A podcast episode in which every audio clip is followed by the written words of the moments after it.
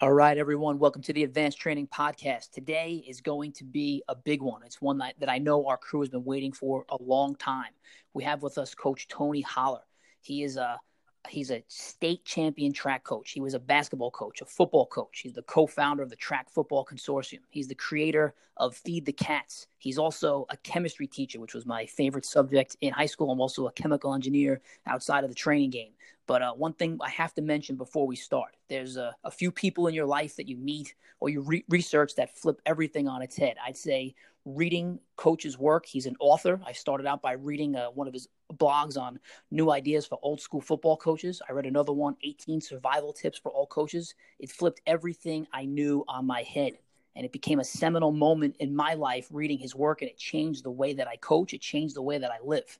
And then he was nice enough to, uh, I reached out to him after I was uh, removed from my head football coaching job mid-season, and he, he, he really took the time, talked to me, invited me to come to Festus, Missouri to the Track Football Consortium. And I brought a couple of the coaches down with us, and we're sitting on the edge of our seats listening to this guy talk. So, coach, thank you so much for coming. This means a lot to me. It means a lot to my crew.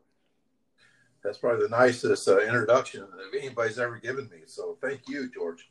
Coach, w- well deserved. And just you know, just so people know, uh, we'll get to the questions in a second. The, the main premise of what Coach is going to talks about a lot is that training is not all about making your guys tired or ruining them or making them mentally tough by beating them up every single day. It's about performance, and I'm not going to do take take and take any more away from you, Coach. So I'm just going to start off with the questions. All right, I'm ready.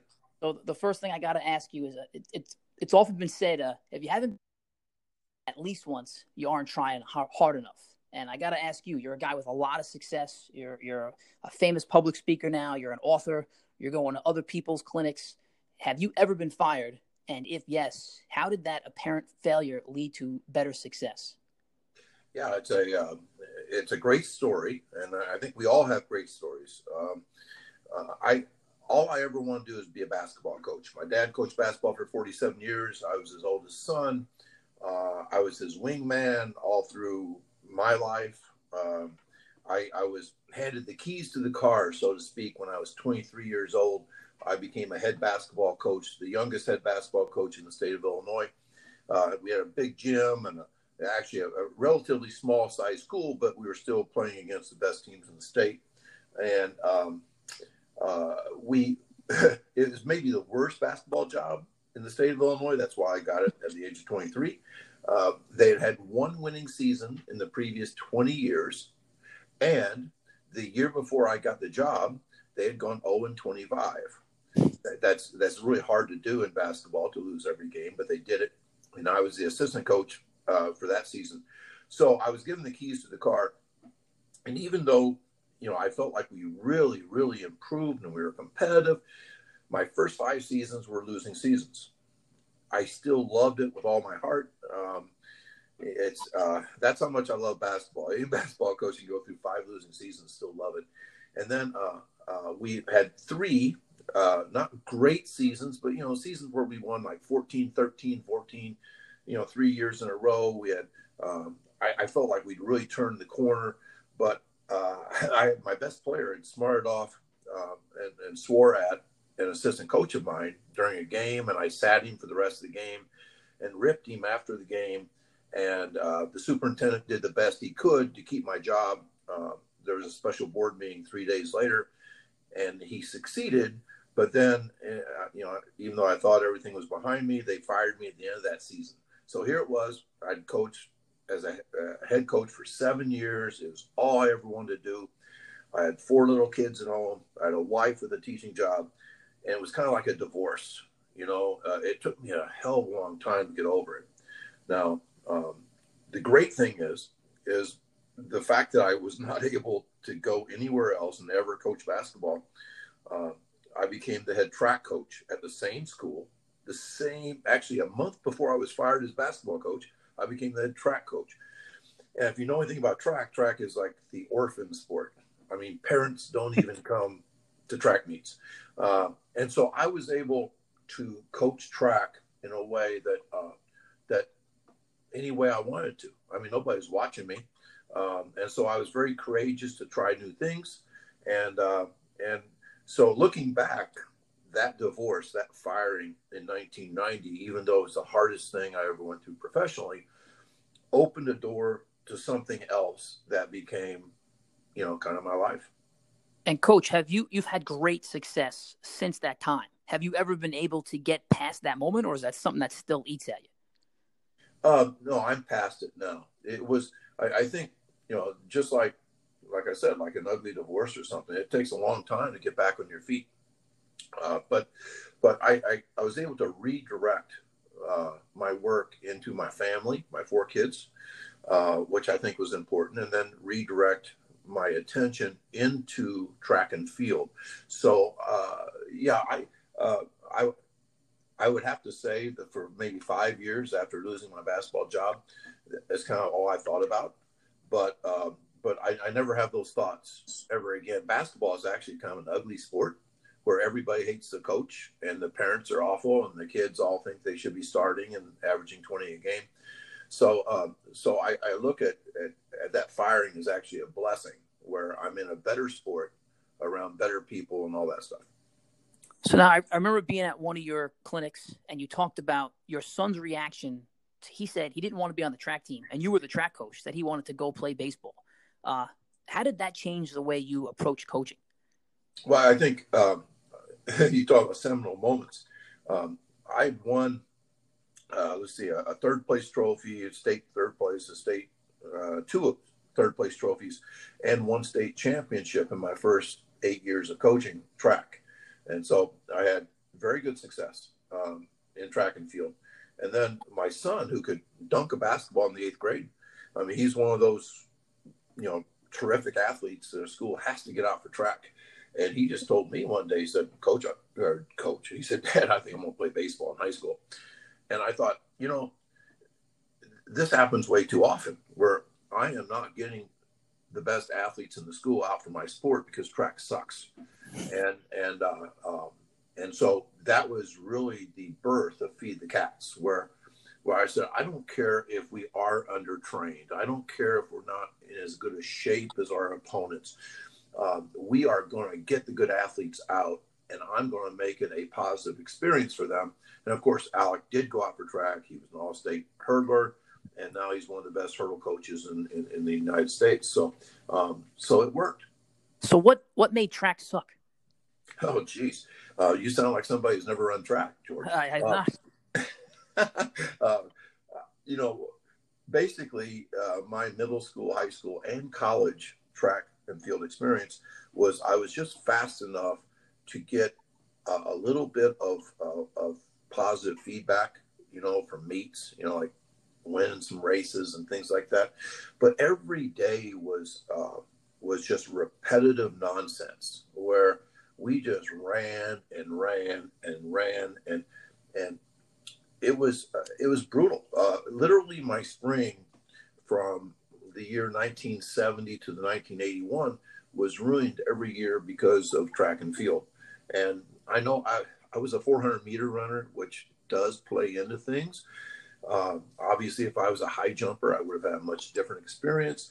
But the thing is, back in that era, and I think it still exists, uh, there are a lot of track coaches who want to focus their training on the 400 meters, believing that speed is inherited, you know, that God creates sprinters. And that, so we're going to make a bunch of 400 meter guys that can fill into the relays, but we could also move them up into the 800 mile. And so the 400, that relentless, just running repeats 10 times 200, 10 times 300, things like that becomes kind of a staple of, of track and field in the old fashioned way. And, uh, and, you know, I've just changed all that where, where my practices are actually, um, if you ask any of my kids, I think they would probably say it's the best part of my day. And I think that's really essential to get kids to do their best to get them to love what they're doing. And you mentioned this, this term feed the cats. Well, what does that mean?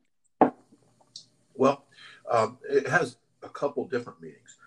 I, I love the word feed. As, as a coach, I, I think coaches uh, have always been dictators. Uh, coaches have always seen themselves as like General Patton types.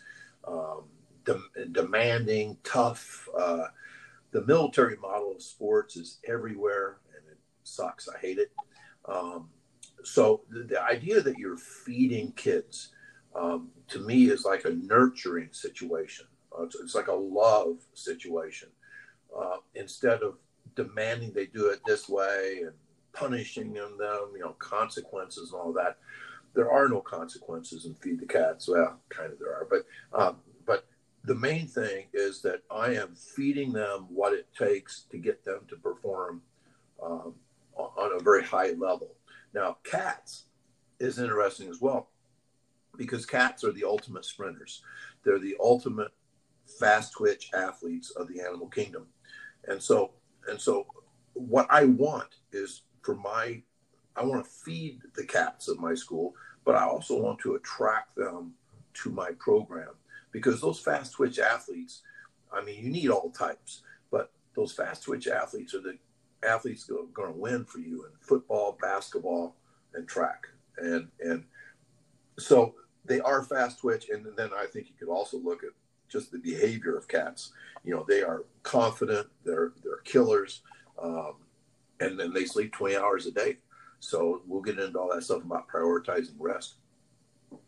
Now, when we went to your uh, clinic, we were we walked out of there with our heads spinning, like, oh my god, like, do you need cats? Can you develop a cat? Can you turn turn a dog into a cat? How does this work? That's a great question, um, and that, that's probably one of the most misunderstood things. A lot of people think that that my unusual success has come from the fact that I have attracted cats to my program.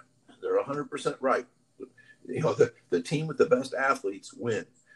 And they say that it's not good for uh, programs that do not have cats.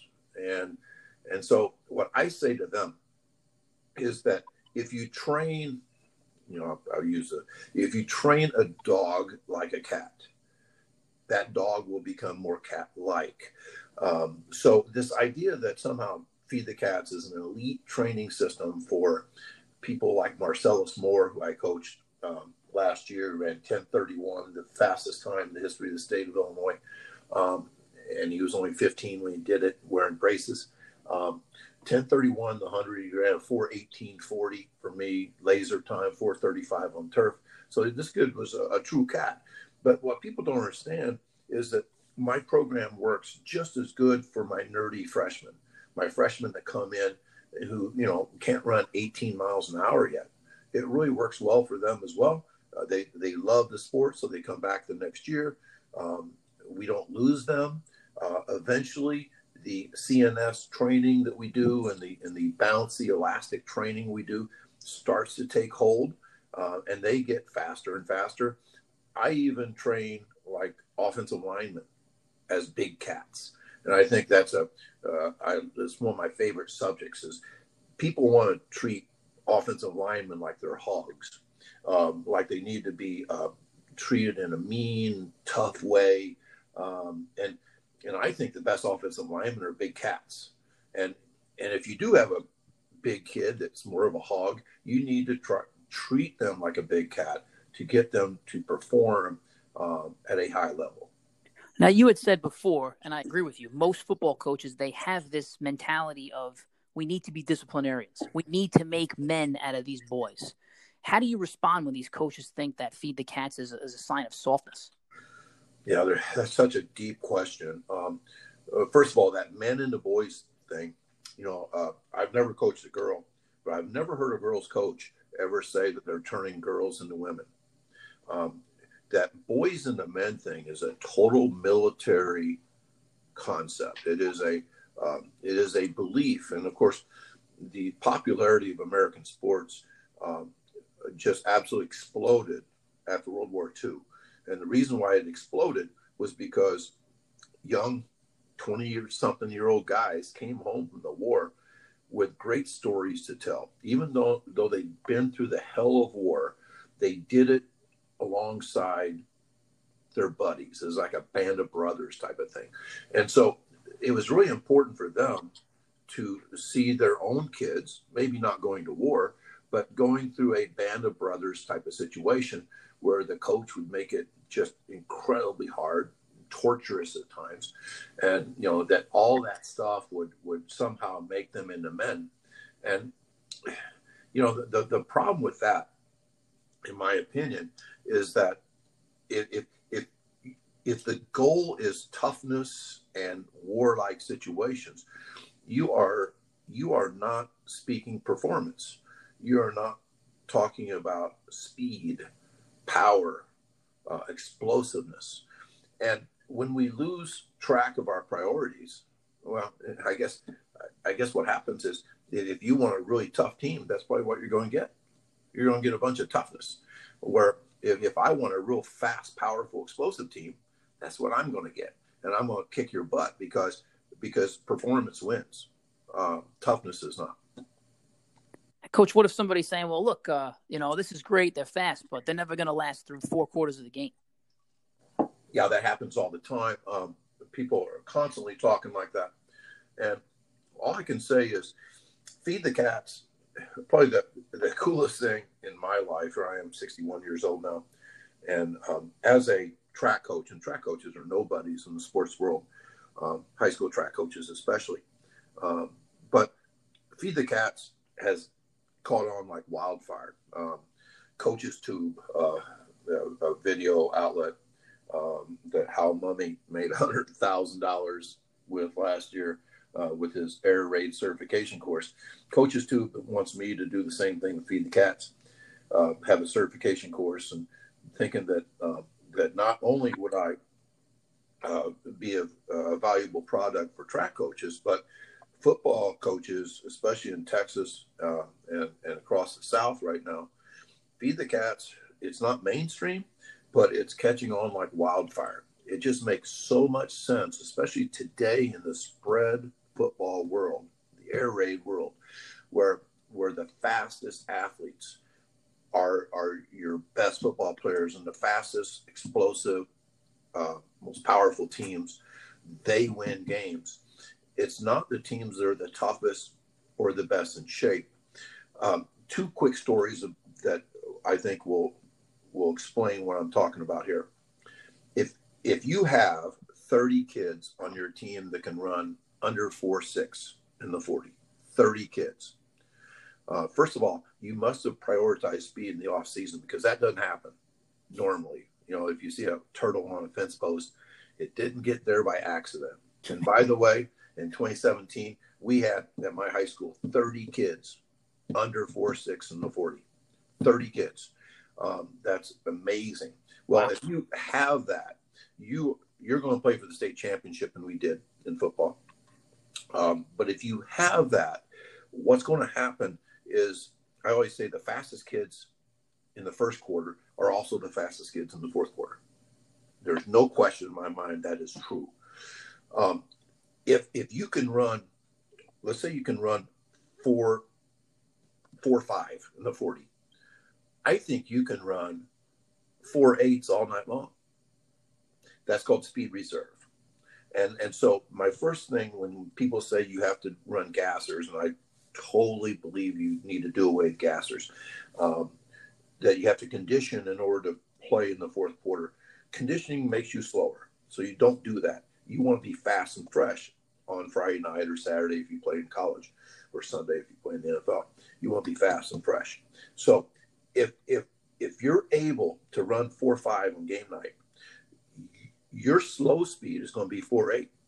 The teams you play against, they might be able to run four eight all night long, but they're going to get their ass kicked. And so the other story is much more anecdotal, but I love it.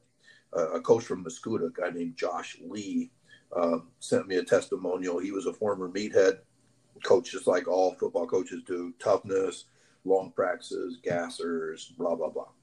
And he jumped in to feed the cats this past season. He called me and said, or wrote me, I can't remember which, said that his running back had gained 317 yards the night before, 317 in 33 carries. And, and uh, he said, you know what? He was really tired on his 33rd carry in the fourth quarter. And, and he said, But you know what, coach? There's nothing we could have done during the week that would have made him fresh for the fourth quarter. That basically what he's saying is give me a powerful, elastic, uh, explosive, super fast running back. And he would rather that guy be fresh and ready to perform at the highest level on game day rather than to be quote unquote in shape. So I'm reading through some of your articles. You mentioned some things and Feed the Cats that I think would drive football coaches crazy during a practice. Can can you rattle off a couple of things that you would think are okay that would, would drive someone nuts? Yes. Um, the main thing is the recovery issue. In a Feed the Cats football program, you allow the game to be the hardest thing you do. First of all, that drives, that blows people's minds. Nobody ever says that. My dad in basketball, 47 year bas- basketball coach, used to say, We're going to make practice so hard that the games are going to be easy. And I don't think anybody ever questioned that thinking. Never. Yep. Kids, coaches, whatever. And then somebody like me comes around and says, he's wrong. That we want the game to be the hardest thing they do because if we make practice really hard, we will make our kids slower, less powerful, less explosive, less elastic. And so so we want practice to be high performance and let the game be hard.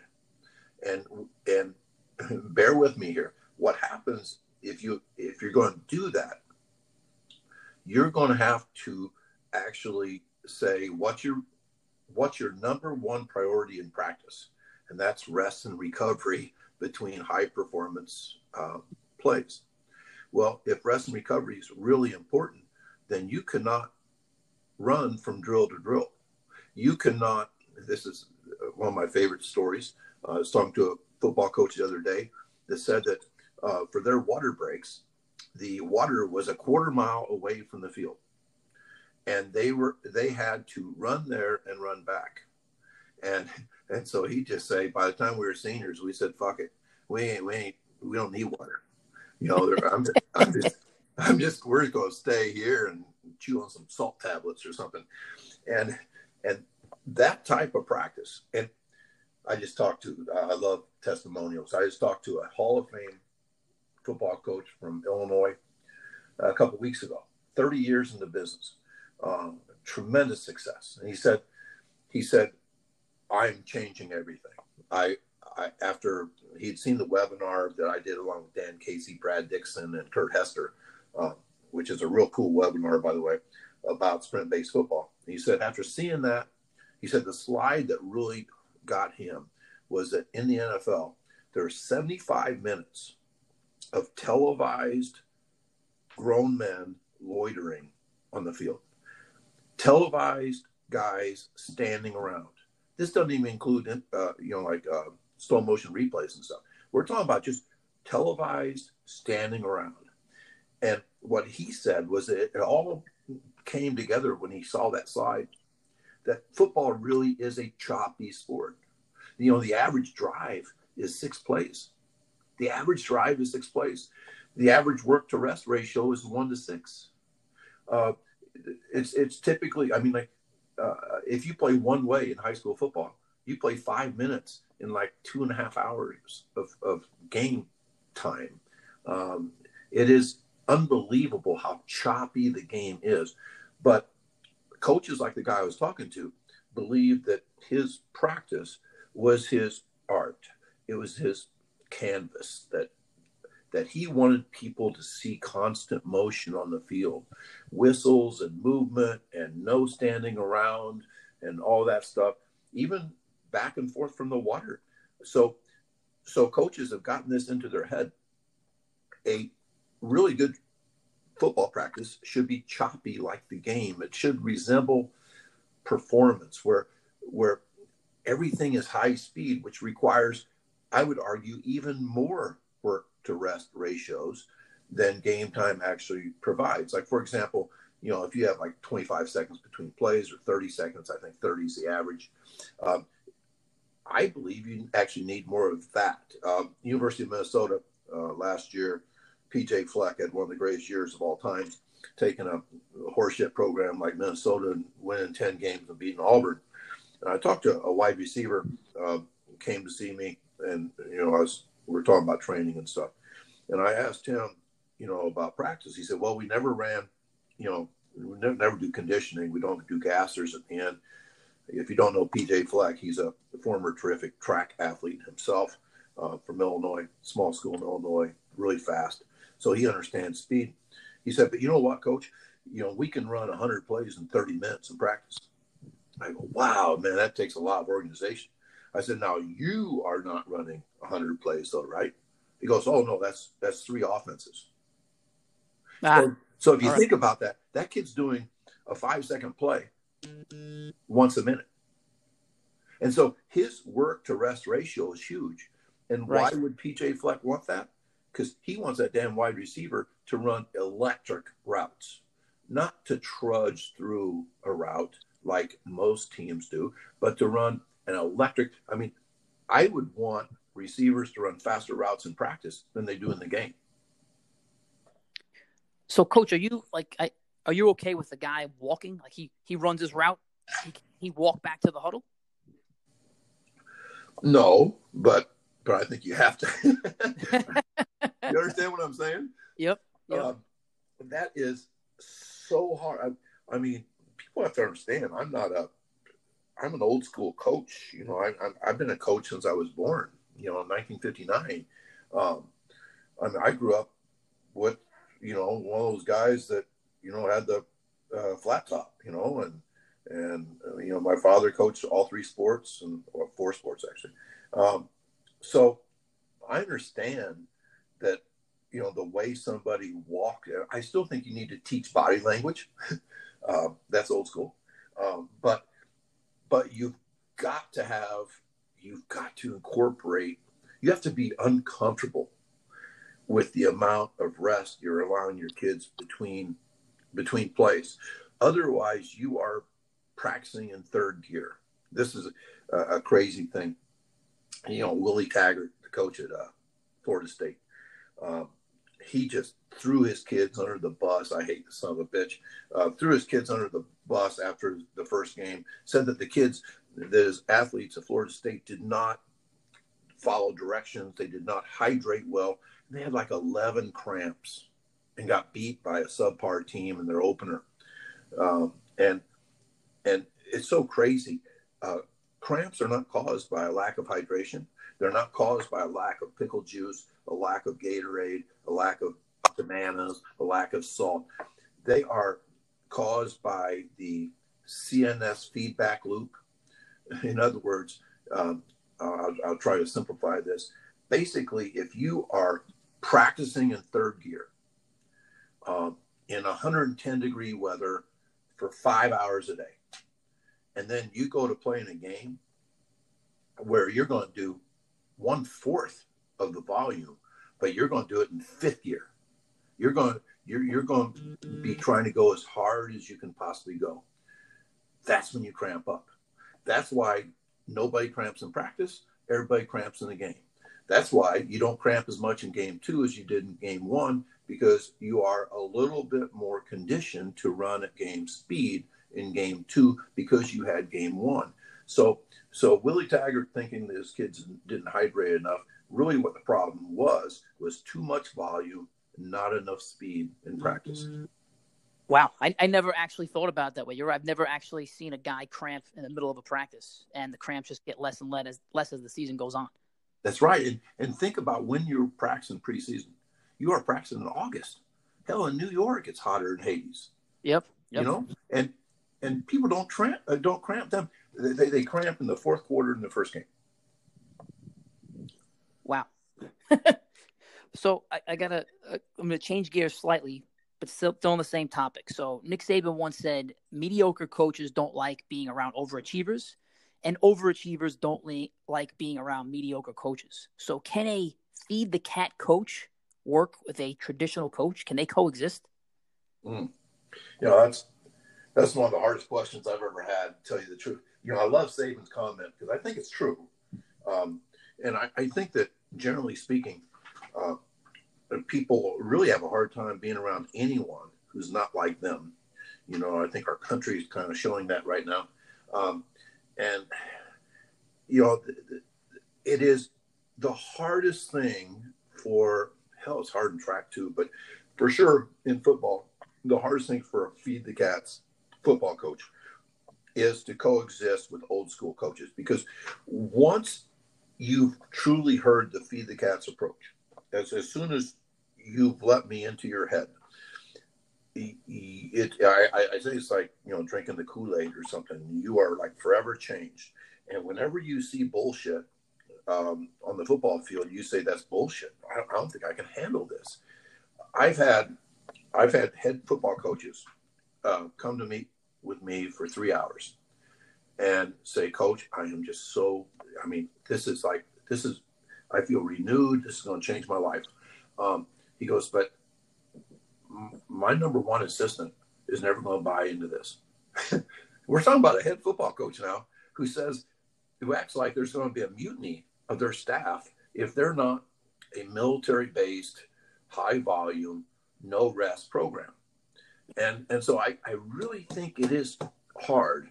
But then again, I think about about all the things that have been, you know, all the transitions in any life, politics, whatever, how many hard things we have to sell. You know, um, uh, we have to be able to articulate why we do things. And we have to have enough charisma to change people's minds. I mean, if if we can't change people's minds, then then hell, I guess our ideas aren't very good. And so, you know, that's kind of like my passion. You know, is is that um, I'm out there trying to change minds. And the reason I'm trying to do this is it makes coaches better coaches. It makes coaches better fathers and family men, and it makes kids better athletes. Well, coach, you nailed it, man. Like once I started reading uh, your articles, I couldn't unthink it. It was in my head. And then if I'm at a practice where there's a kid running gassers or the practice is four hours long, I can't unthink that. And all I'm thinking is we're making these kids worse. So that's kind of why I asked the question. And, and part of the reason I brought some of the guys from our staff down to Festus, to that track football consortium, was to also infect them with this virus. You know, let them see that my crazy idea. There's a whole bunch of people in this room that thinking the same way. Yeah, and we're talking about people that uh, are pretty damn good coaches. You know, I mean, uh, you know, we're not talking about guys they're getting their brains beat out. I, I have yet to find a football coach who has adopted. Sometimes we don't a lot of coaches don't call it the feed the cats thing because that's like would be given like me too much credit or something. They call it sprint based football. Um, and you know, coaches that have gone to a sprint based uh, type of football without a focus on endurance, um, without a focus on toughness. Um, by the way, I think that really fast and powerful kids uh, that love what they're doing are tougher than hell I don't I don't think they have to be tortured to create toughness. I don't think I don't believe in the Spartan uh, model of toughness where they would beat their young boys to near death, and, and somehow that would create better warriors. Um, I believe in making those young boys as fast, strong um, as they can possibly be, and still love football like it's their the favorite thing they've ever done. I think those people play well come game night. So, um, so yeah, once once people do that and buy in, there has not been a single coach that have been that I know that has been exposed to this who have said, you know, I tried it for a couple years. Nah, I'm going back to the old way. So let, let's flip it to the athlete then, because every kid is on Instagram, Twitter. There's the grind, the hashtag no days off, all this garbage. What do you do if you, you go through your workout and then this this kid does another workout on his own. He's kind of like throwing paint on your Mona Lisa. yeah, uh, I, I, think once again it goes back to being able to sell it. I, I wrote a recent article about return to football from COVID, and basically uh, what I talk about is even though you know they're going to be out of shape and all that stuff, get them in shape by doing football-like activities. You do anaerobic stuff of five to six seconds that is fast and explosive, very similar to what football requires. And they will magically become more and more aerobically fit as they do that without doing 30 minutes of stadium stairs and you know like two mile runs and things like that so what i said in that article was uh, you you'll know if you've done enough if you ask your kids after practice guys could we have done more and if everybody raised their hand yes then you know you've done enough i know that's it's kind of a uh, a funny way of doing it but basically, we never want to burn the steak. We always want to cherish not only the present, but also the next day. We never want what we do today to ruin tomorrow. So, all of that is a part of it, but you've got to tell the kids the why. You've got to tell them that fast, explosive, powerful athletes become your best football players. That slow and tired and and and uh, half injured uh, beaten down athletes are not your best football players. And all that stuff is just crazy traditional crap, and how our world has been flooded with tr- crazy traditional crap since the beginning of mankind, and, and that we have to break free of those bonds. Now, having said that, I also, this is a big thing in my philosophy. As coaches, we must do our best and then surrender to the results. So if a kid wants to go out and double train, we can't let it bother us. We have to just say, screw it. You know, he's going to do what he does. Now, what's cool about Feed the Cats is he, he may come in the next day and we're timing him in 10 meter flies and he runs slower than hell. And you might ask him, what's up with that? Is there a reason? Are you sleeping good? He goes, Well, I had a hard squat workout last night with my trainer. Mm-hmm. And you, you might say, Well, how's that working out for you, buddy? And he like shakes his head, you know, like, Well, but no, that's that's the importance, you know, and feed the cats is totally I mean, we're measuring crap. You know, how how far they jump, how far they throw, how, how fast they are, especially. And and when you are constantly performing in practice. I know that sounds weird. I don't think I ever performed in a football practice in all my years in football. We just practiced. But when you are performing in practice, and especially if you're getting timed and measured, you can start to make the case to kids, you know, that some things they're doing may not be helping them. Yeah, mo- most guys just want to get through practice. Like, can I survive this practice? I'm going to give the minimal effort every day, every minute of this practice, just so I can come out of this thing able to walk yes, you know what I think. You know, uh, I mean, just the. I mean, I remember lacing up my shoes, you know, and after a long day at school, going out to football practice, and it was kind of like a death march out to football practice. it, it wasn't something we look forward to. We we did practice to get to play in the games, and and it's a totally flip of the switch to think that you're going to perform in practice, and the coach is going to care if you are recovered enough.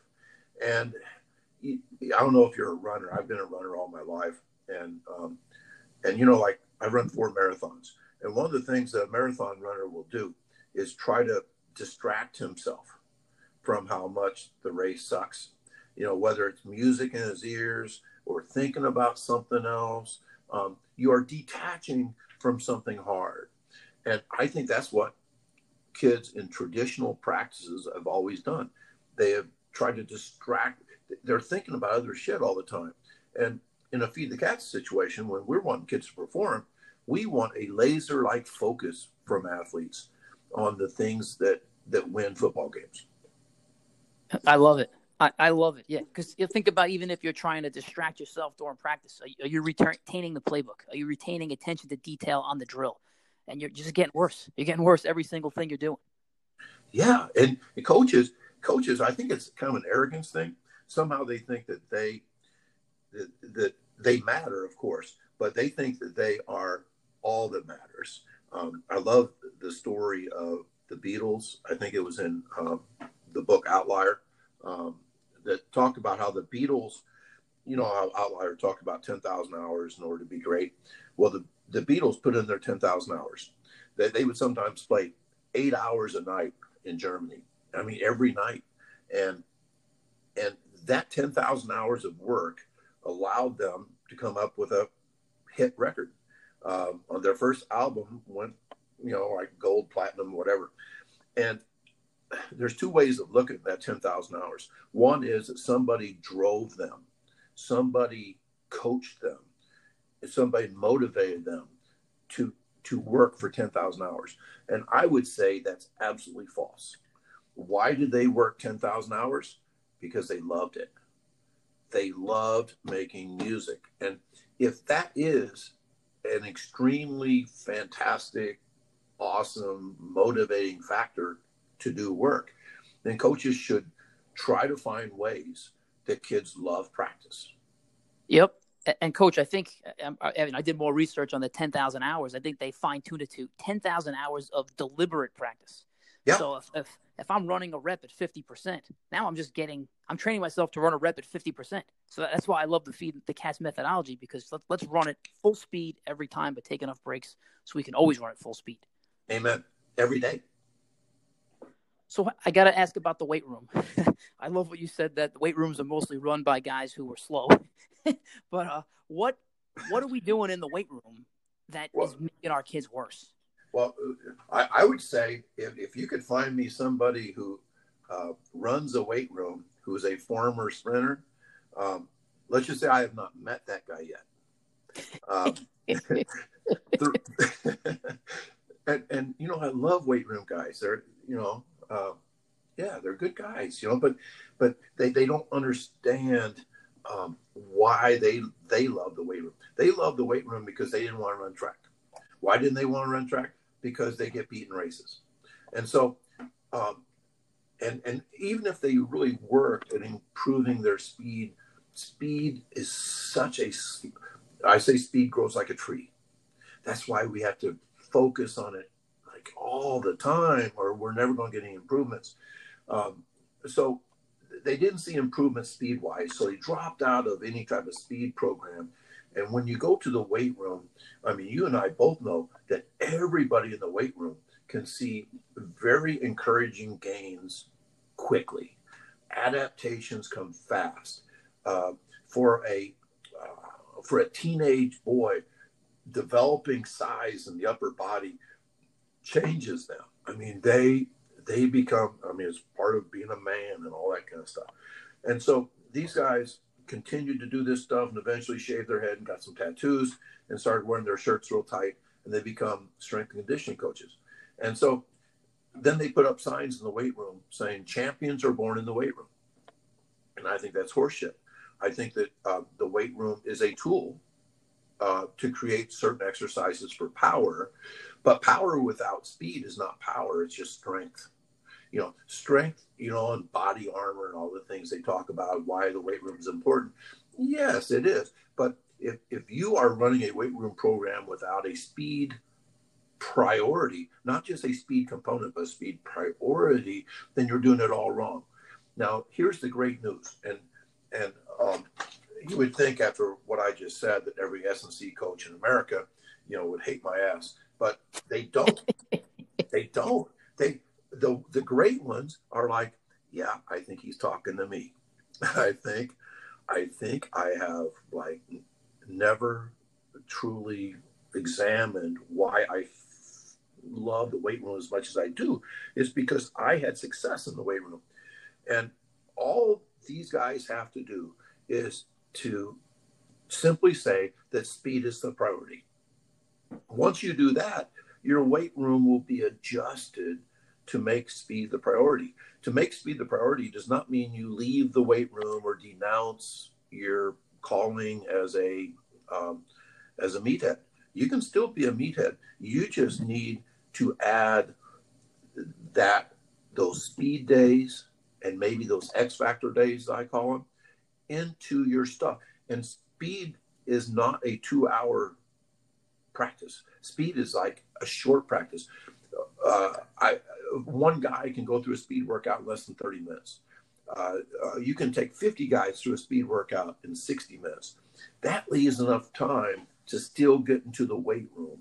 And and then once speed is the priority, you will no longer accept doing so many squats that you have the squatters flu for like four days. I was literally, I was just going to ask you that question because people are obsessed with squatting and ultra heavy weight for ultra high reps, and then they can't walk for three days afterwards. so I, guess we're on the same page with that. That that is not, that shouldn't be the focal point of what you're doing.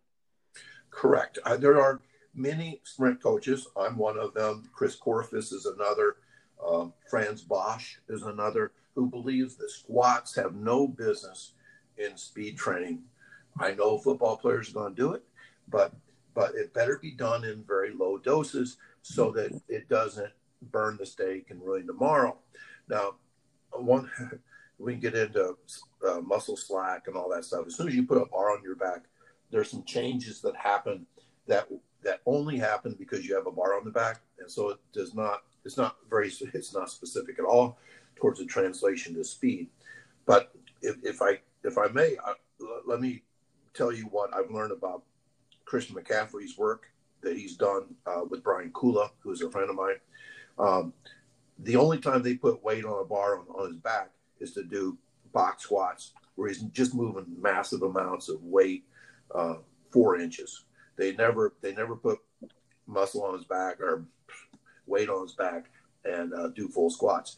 But what they do is this: they will do very very heavy deadlifts, concentric only, uh, lift and drop, max three reps, and then they will superset it with a uh, with a plyometric, you know, whether it's hurdle hops or pogo jumps or something like that, and then they sit down and and let the ATP all come back for five minutes. That once again, that's blasphemy in the weight room. Nobody sits in the weight room. Well, I'm telling you right now, Christian McCaffrey sits in the weight room and he hates it. He sits for five minutes and he repeats that. They do three sets of concentric deadlifts with a superset of the, uh, and that is the secret sauce. And Coach, I'm so glad you're talking about this because what you're saying, and I didn't know you were going to say this, it mirrors very closely to what we did in our gym with our team, with our high school team. We never did barbell back squats. We never did barbell front squats. Uh, we did the concentric only deadlifts. And what was interesting, one of our guys was going to play at a D1 college, and his coach was talking trash about, hey, your weight room's not good if you don't have a, you can't tell me what your one rep max squat is. You need to get bigger. You need to squat more. And I was like, man, we have to, we have got to come a long way to educate not only ourselves, but coaches at the next level who might take things the wrong way that they're hearing from the kid. For sure. And, um, and you know, when, when you look at what McCaffrey does, and nobody would say that he's, you know, like undertrained or, you know, anything like that. I mean, what he's doing, by the way, all this stuff, uh, Brian Kula got from Underground Secrets by Barry Ross. Uh, Barry Ross, if there's a Feed the Cats weightlifting model, and I was just exposed. I'd heard of Barry Ross for years, but I, I finally read the book when Brian Kula and JT Ayers both said that if you haven't read this, then you know we can't talk anymore. So, so I read it, and it's a real short book. It's like 90 pages, and uh, but Underground Secrets uh, basically Barry Ross was able to really get Allyson Felix super strong. matter of fact, she did that exact same workout two days before she set a world record in the 400 meters. So, I mean, the idea that you're doing low reps, high weight, lots of concentric, uh, uh, never letting today ruin tomorrow. You're using the weight room as an accessory to produce power and speed not a strength only and then blindly telling all your guys that strength equals speed because it doesn't. Those things all fit in really well. And I think the McCaffrey model is, is really cool. Now, coach, you hit on this before. You mentioned that you'd never see that sign in a weight room. What signs w- would you put up in a weight room? yeah. Um, I, I, mean, I, this, uh, let's just say that uh, do less, achieve more. Um, is never going to be accepted by those shaved head, bearded, tattooed, tight shirted guys. Okay, and that's never going to happen.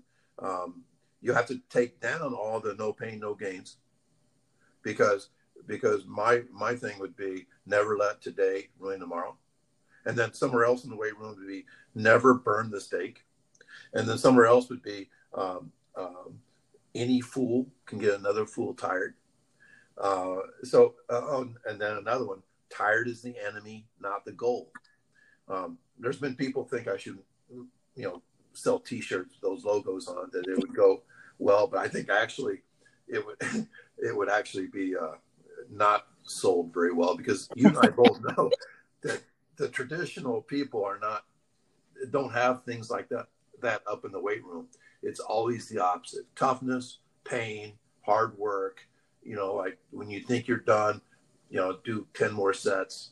Um, it's always that type of stuff in the weight room, and I, I mean, I, some football coaches really turn me off when I start talking about weight room, but they shouldn't because I'm not saying not to lift. I'm not saying not to lift. I mean, uh, Michael Boyle, uh, he's a like Mount Rushmore lift guy.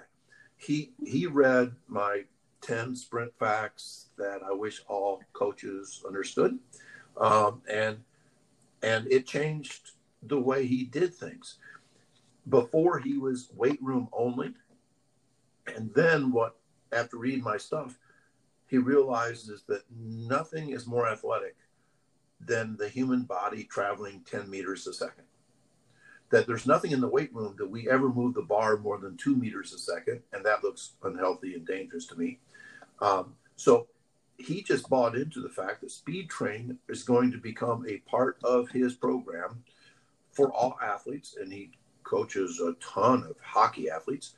So, so he bought into that, and he didn't have to like close his weight room. It is simply buying into the priority of speed. Didn't he call you a heretic in he a good did. way? He would.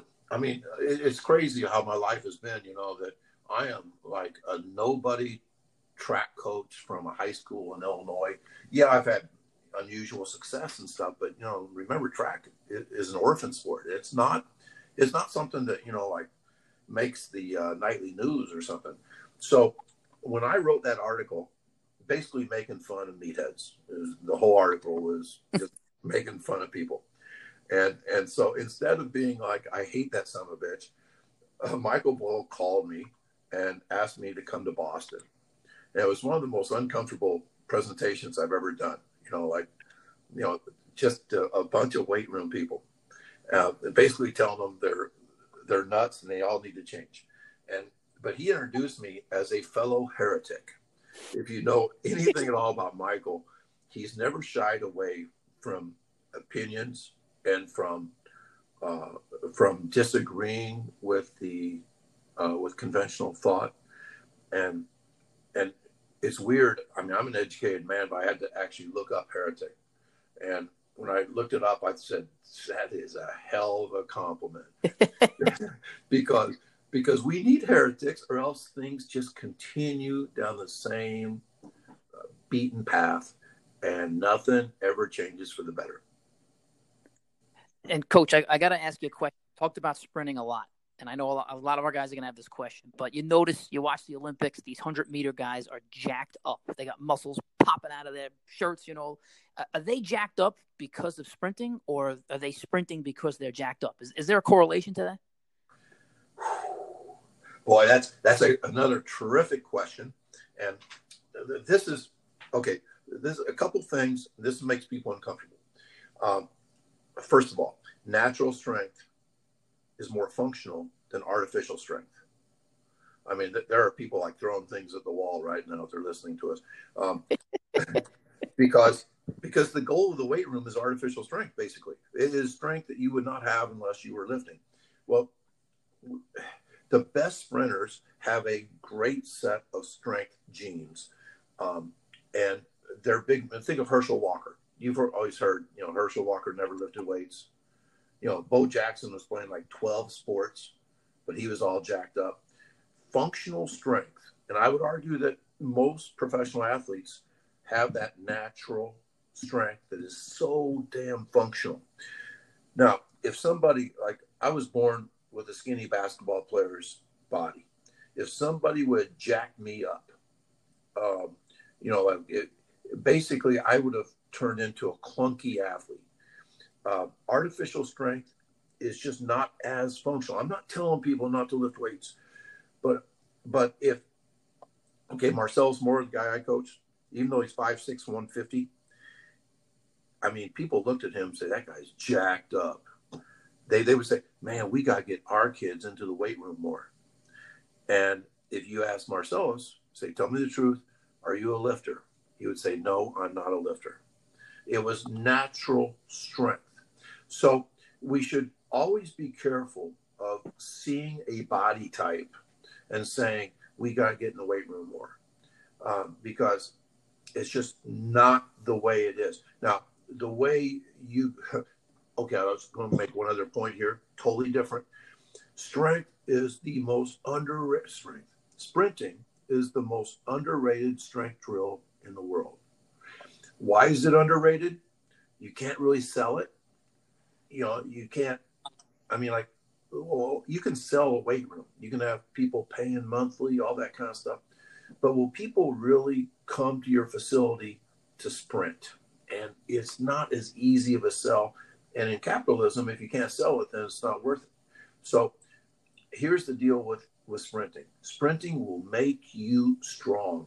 It will you there is a hormonal effect of sprinting that will actually increase the size and shape of your muscles.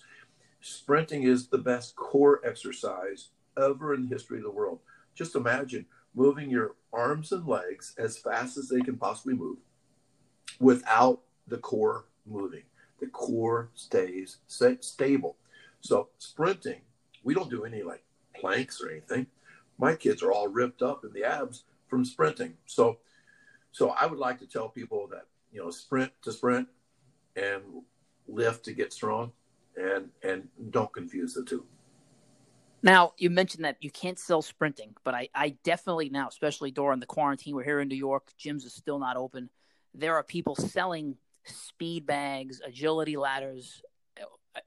Is that that's totally different, right? Like that's not working on your speed. That's just working on, in my mind, it's working on being able to be good at those drills.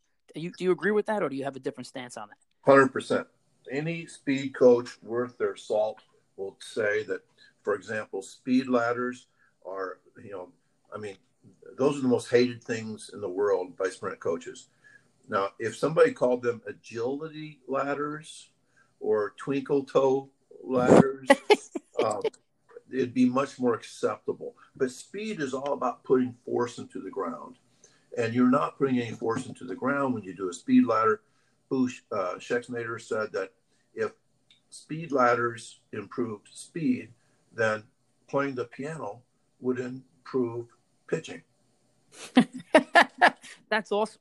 Yeah, and, and you think about it, you say, yeah, it's totally different, isn't it? You know, um, so so uh, and then you know bags and things like that. Everybody wants to be gadgety. You know, uh, uh, I, I I'm not a gadget guy. I mean, they'll sell speed ladders, uh, agility bags, they'll sell parachutes, God forbid. Um, you know, and uh, like people say, well, don't you agree with overspeed training? And I'm like, hell yeah, I love overspeed training, but not you know like bungee cords and things. Um, we run with the wind. Once again, that's not big a big sell, but there was a multimillionaire from Vancouver that actually uh, loved my ideas and suggested that um, he contacted a couple of his NASA friends, and we built a speed training wind tunnel, um, which um, it, kind of, sounds kind of funny, but wind pushes all parts of the body equally. It doesn't pull the body and would really allow people to feel CNS action that they do not feel normally.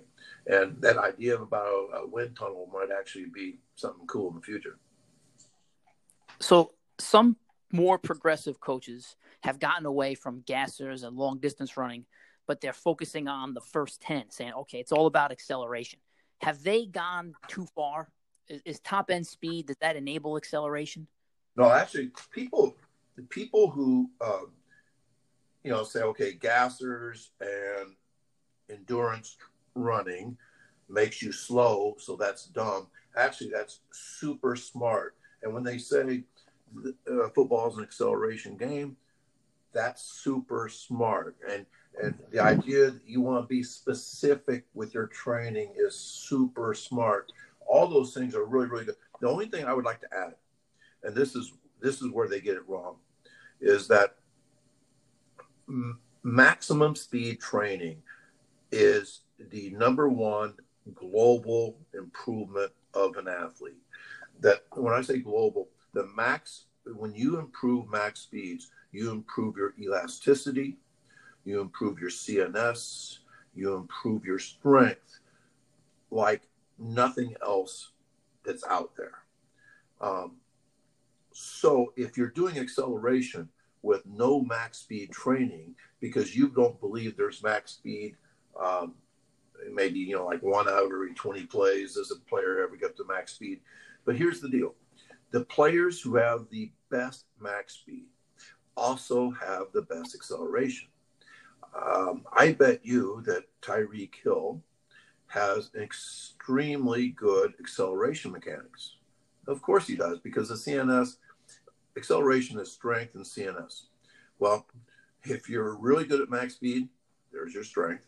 If you're really good at um, um, um, at your CNS stuff, uh, that's, I mean, you got to both. I mean, what I always say, the best way for me to say it maybe is, is max speed improves acceleration. And, and but, coach, we're not most of this audience. We're not track guys. I was lucky enough in college that my strength and conditioning coach, he was actually quote unquote a track guy. He was a, like a distance thrower and a, he did like other things of that nature. But he, correct me if I'm wrong. I don't know enough about this, but would you be working on max speed with like we'd call a flying 10 or a build up where you're progressing and then you're sprinting at the end of that progression? Yes. Uh, max speed is how fast can your car go? And the best way to measure that, I measure it with Freelap timing, uh, where we put a cone um, 10 yards apart, 10 meters apart, a very short distance. And we will time that segment. And people always wonder how far do you run into that segment? As far as you need. Typically, it's 20 to 30 meters is what it takes the average athlete to get to top speed. So you never want to limit that fly in. So you, you measure that top speed. And the more you work on that top speed, the better your acceleration will become. That that A leads to B, but B doesn't lead to A. I was training um, uh, a running back for the Colts um, uh, a couple years ago, and he, in his acceleration, he was just as good as Marcellus Moore, you know, the fastest guy to ever run in Illinois. Um, but his top end speed would not have made my four by one team. And the reason for that, he'd been trained in a weight room and acceleration in the absence of top speed.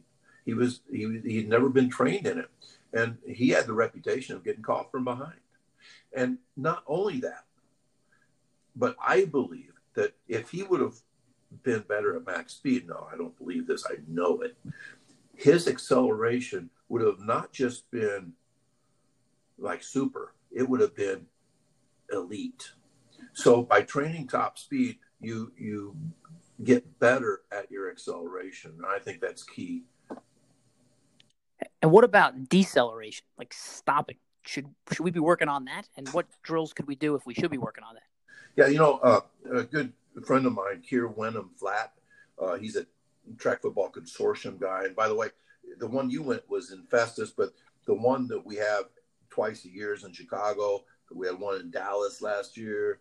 Uh, we expect to have one in Denver and in New York uh, this year.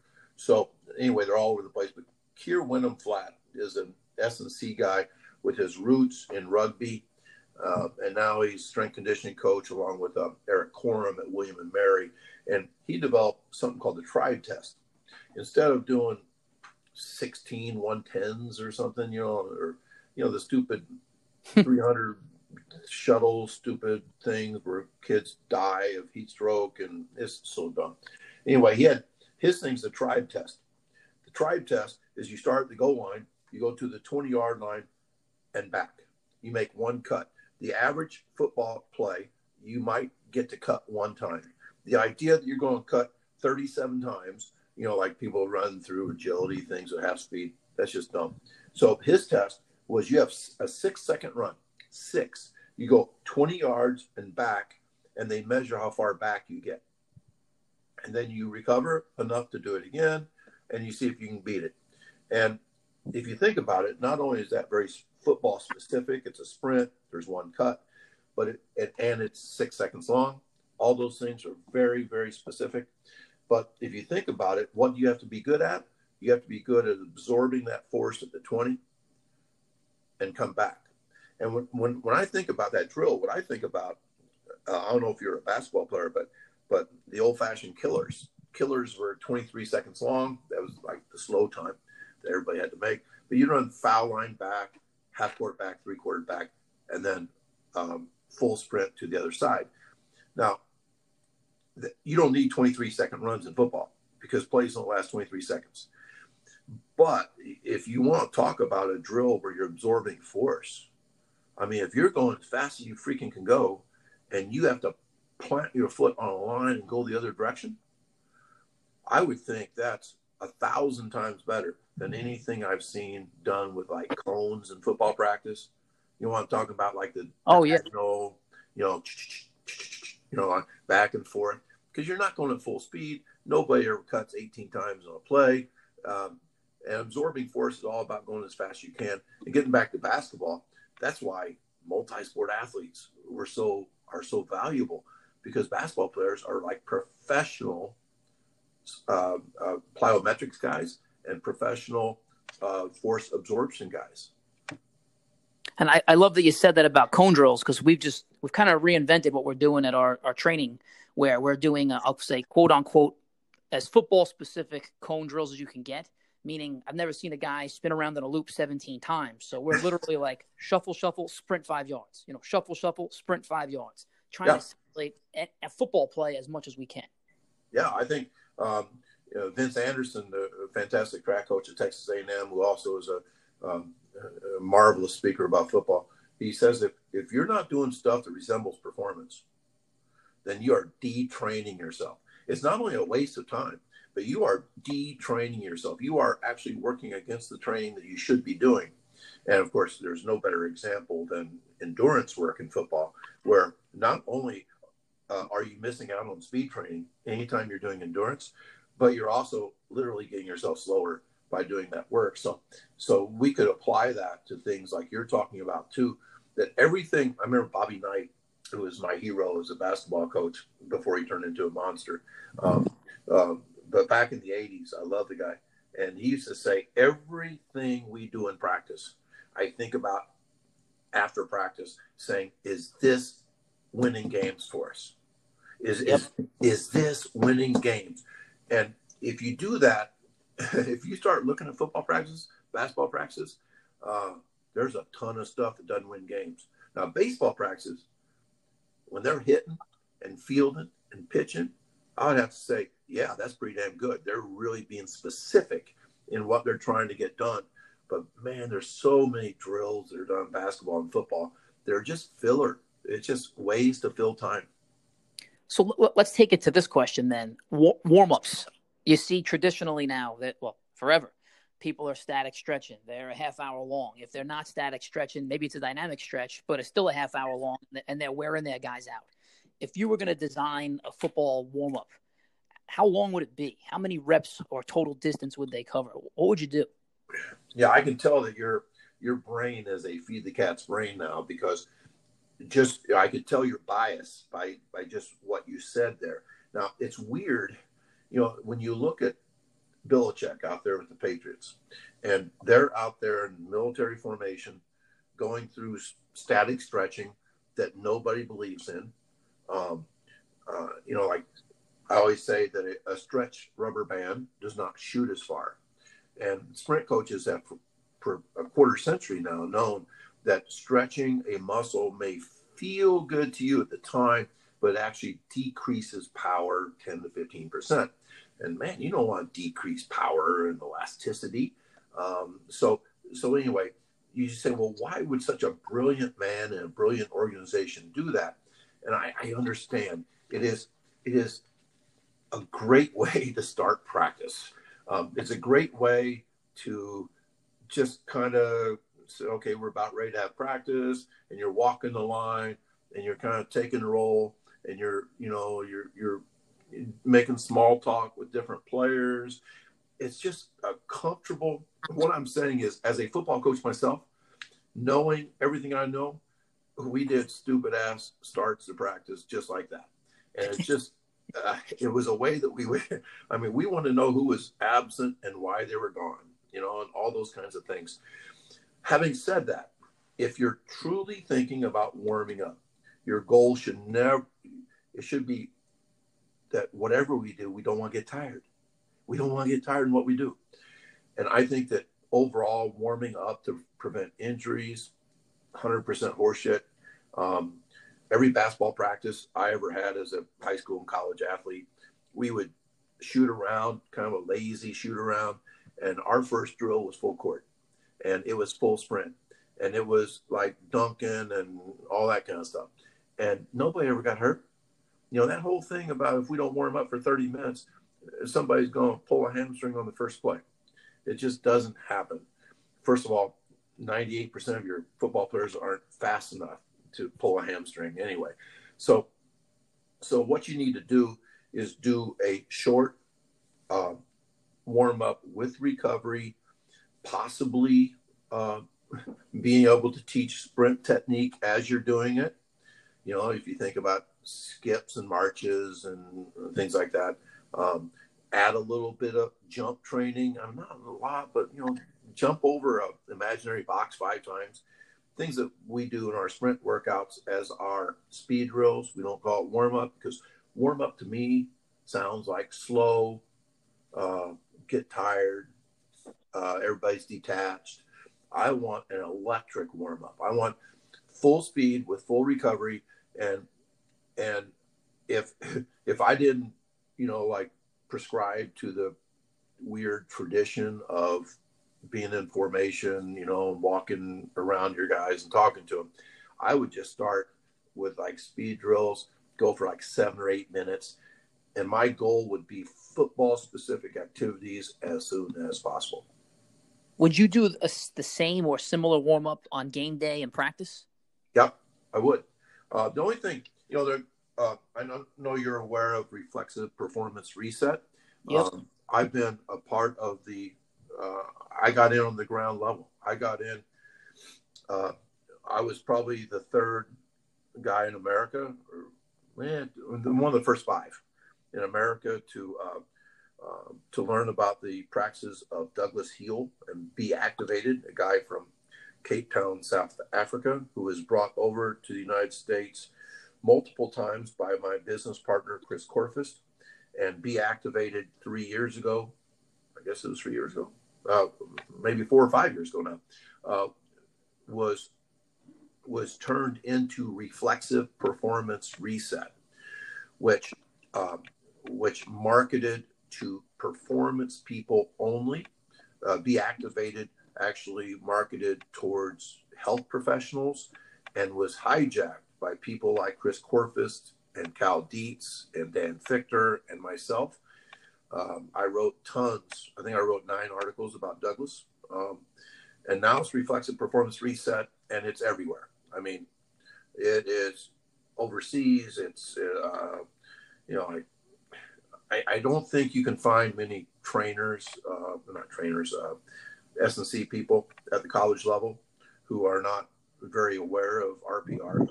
And I would definitely include RPR. I do include RPR in our daily speed drills.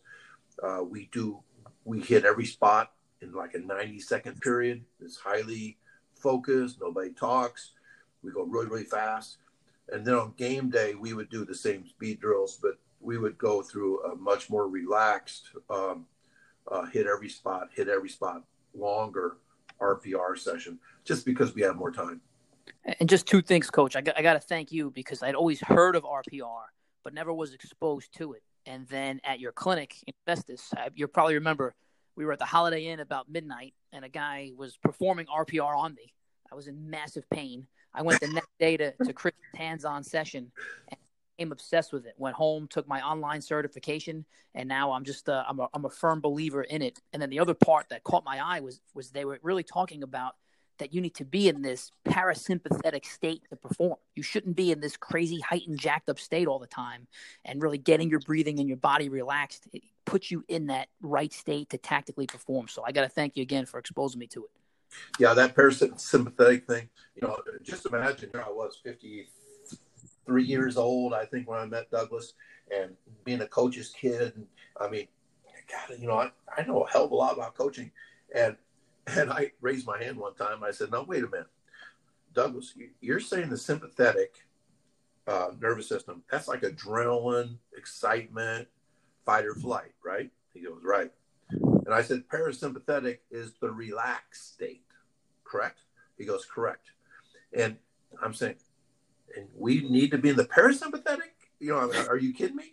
I mean, my whole life has been trying to to accelerate the production of adrenaline in my athletes to get them into a crazed, you know, banging their head against a locker type of, and especially in football.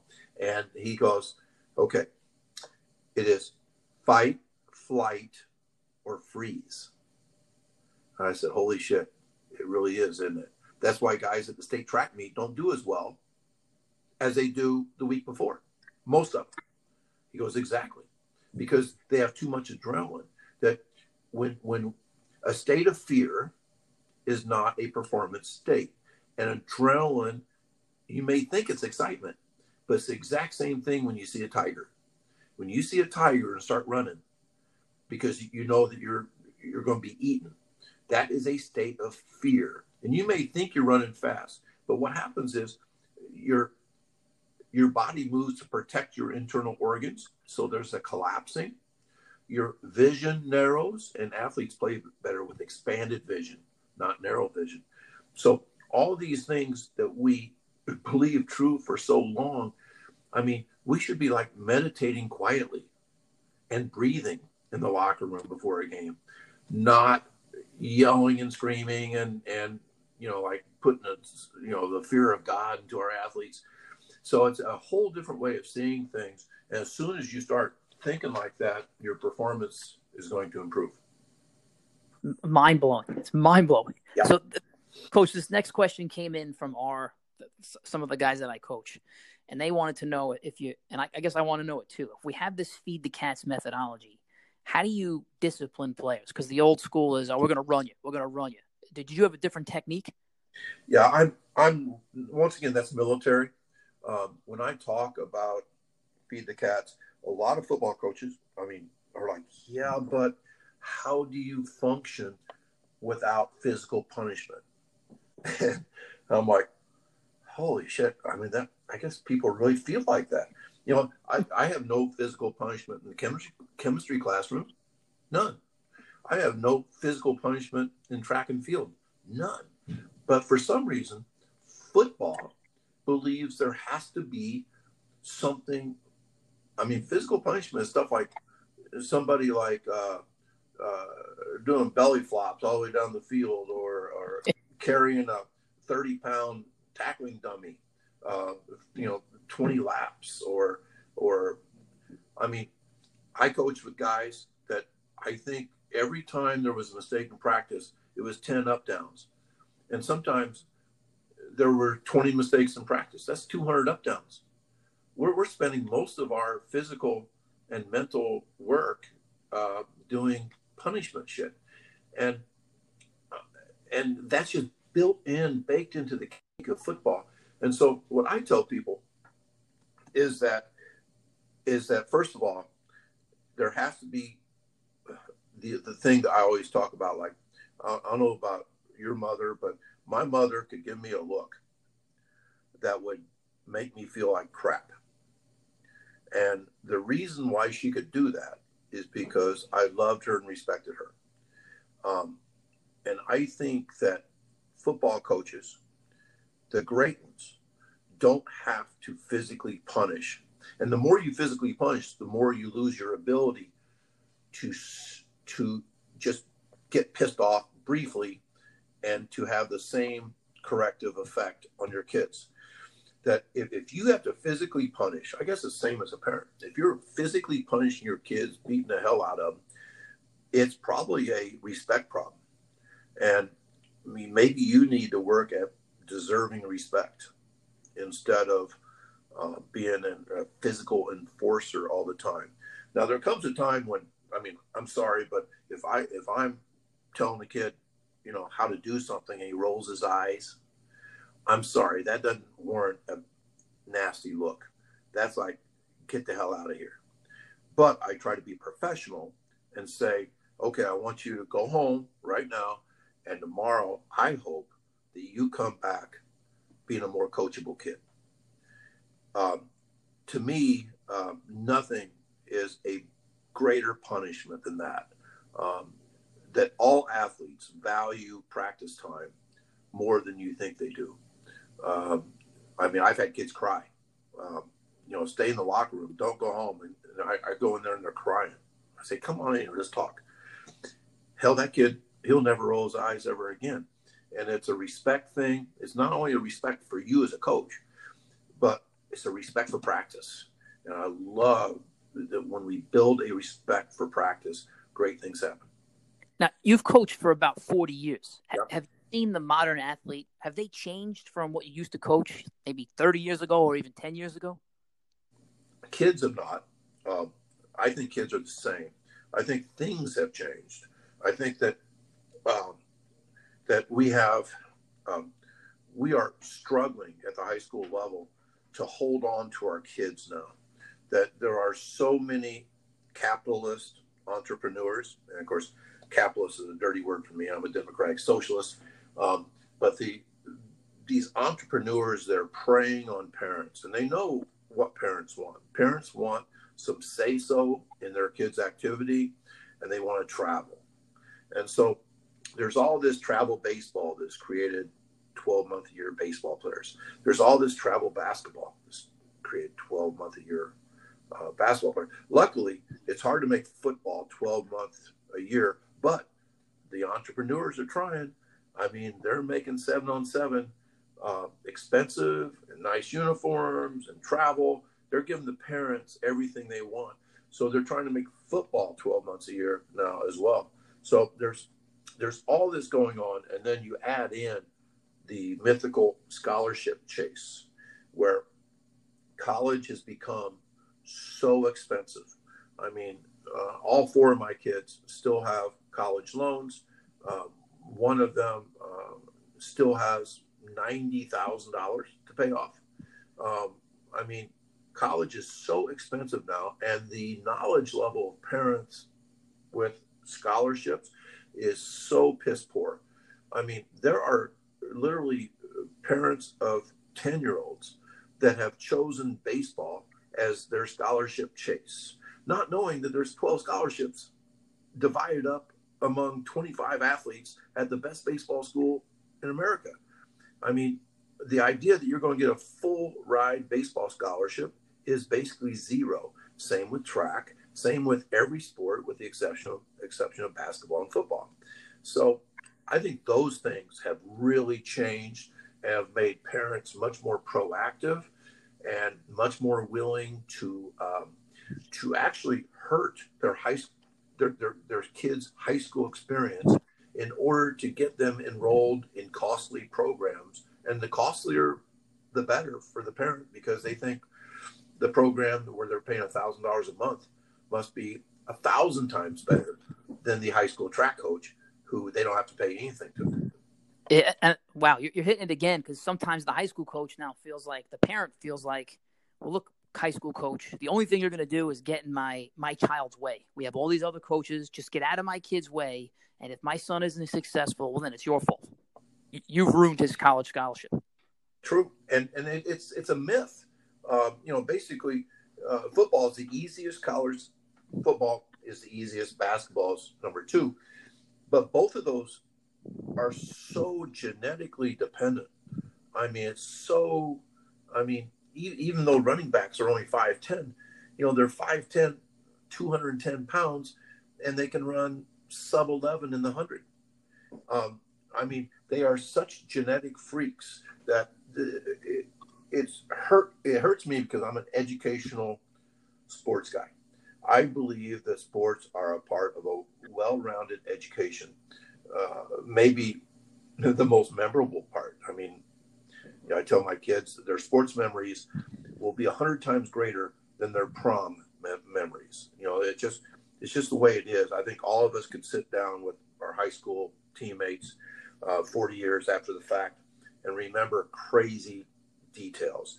Um, so the whole idea of of somehow subjugating high school sports for the chase of scholarships that really aren't there, um, it just it hurts me, and and that's where once again coaches have to be great salesmen and have to sell kids on the value of what we are doing right here, right now.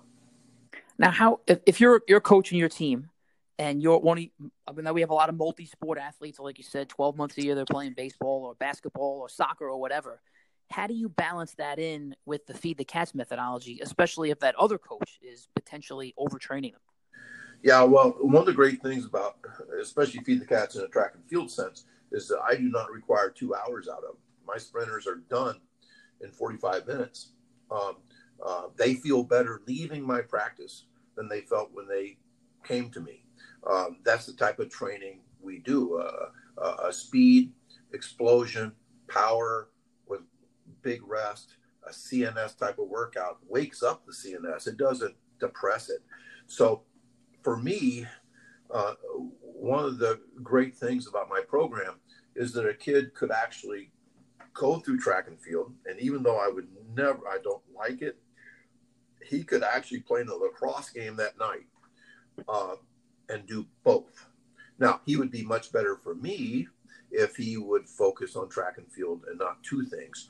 But I think in track and field, we cannot be choosy. We are such a numbers game that we need all athletes. You know, the talented ones, the mediocre ones. We need uh, uh, we need guys that are doing dumb workouts with their personal trainer on their own. But hopefully, the fact that we perform almost every day in practice, they will start to understand what is interfering with their performance. And the other thing that I want to mention, and this is really important for football, I think, these days. Football used to be such a central part of American culture that football coaches could actually, especially if they'd had some success and some, some tradition, could actually uh, not work at attracting athletes to their program. That is no longer the case. And that's another reason why Feed the Cats is a great fit for football now.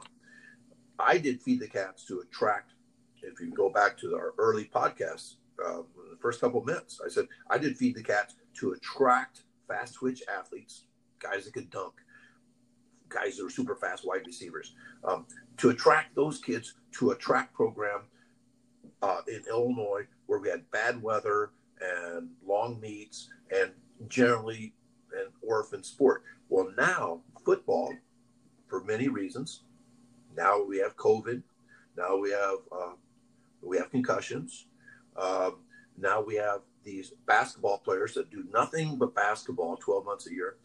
We football is now a numbers game.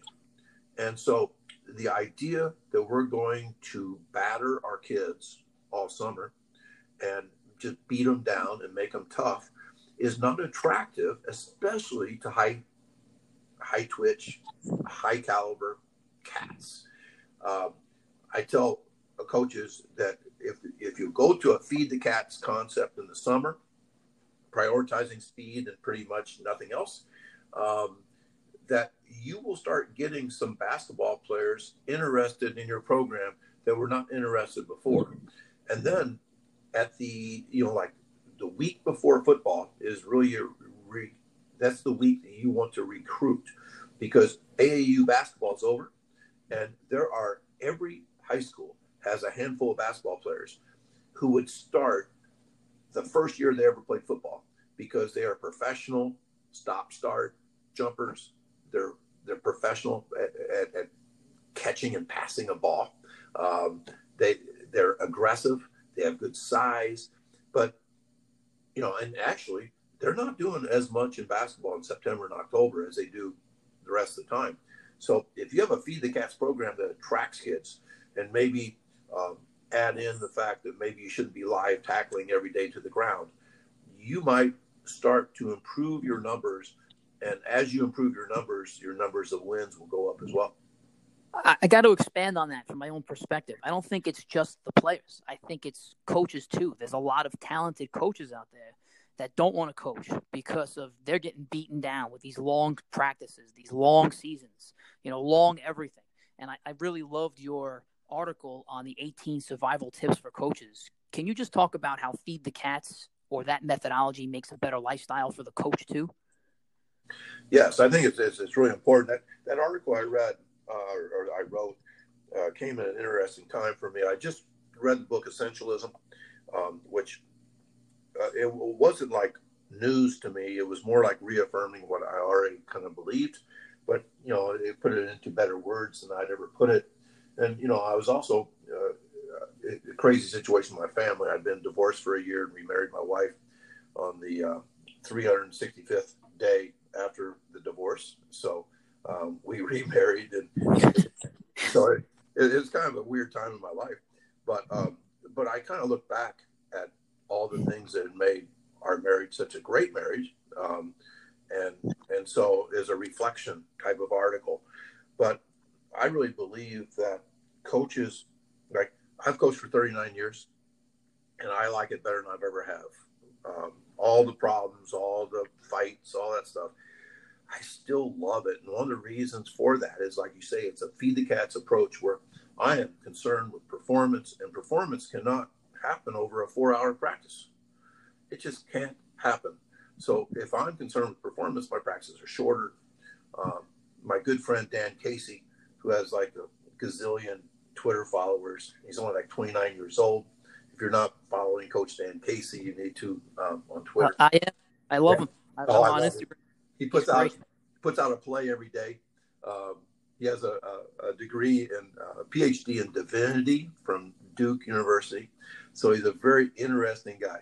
Um, but anyway, he he wrote me one time that he said that even though he played you know high school and college ball and he was a coach's kid, that by the end of the season he would be wishing away that season. I mean, I don't know. I, I can believe it. I can believe it. And this is as a player who loves the game.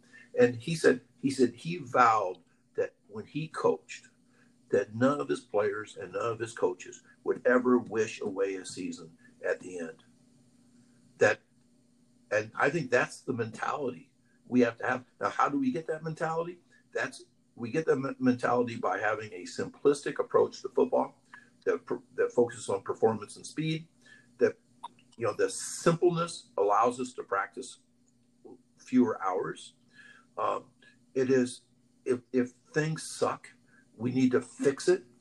We, we need to fix it for not only the kids but for us as coaches.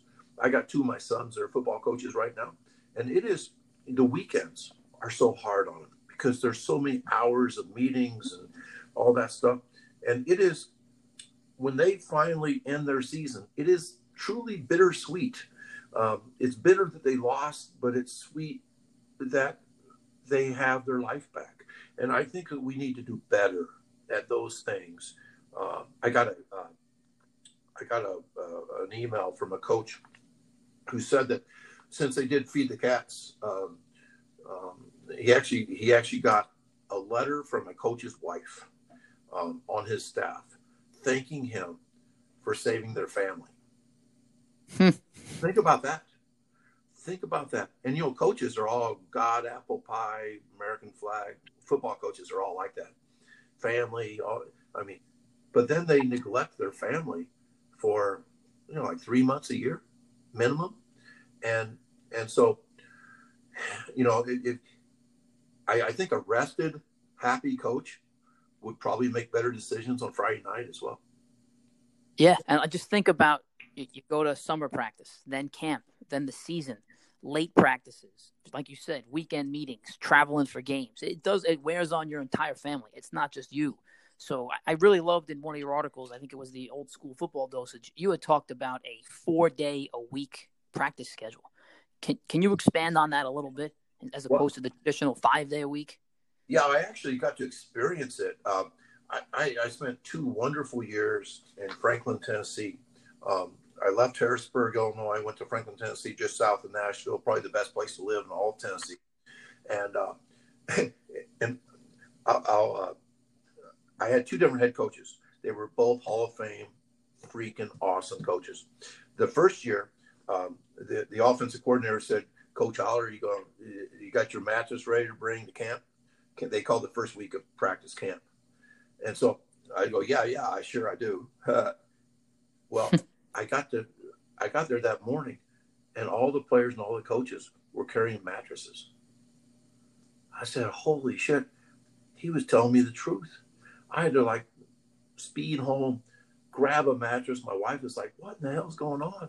I go, "I think we have to stay nights."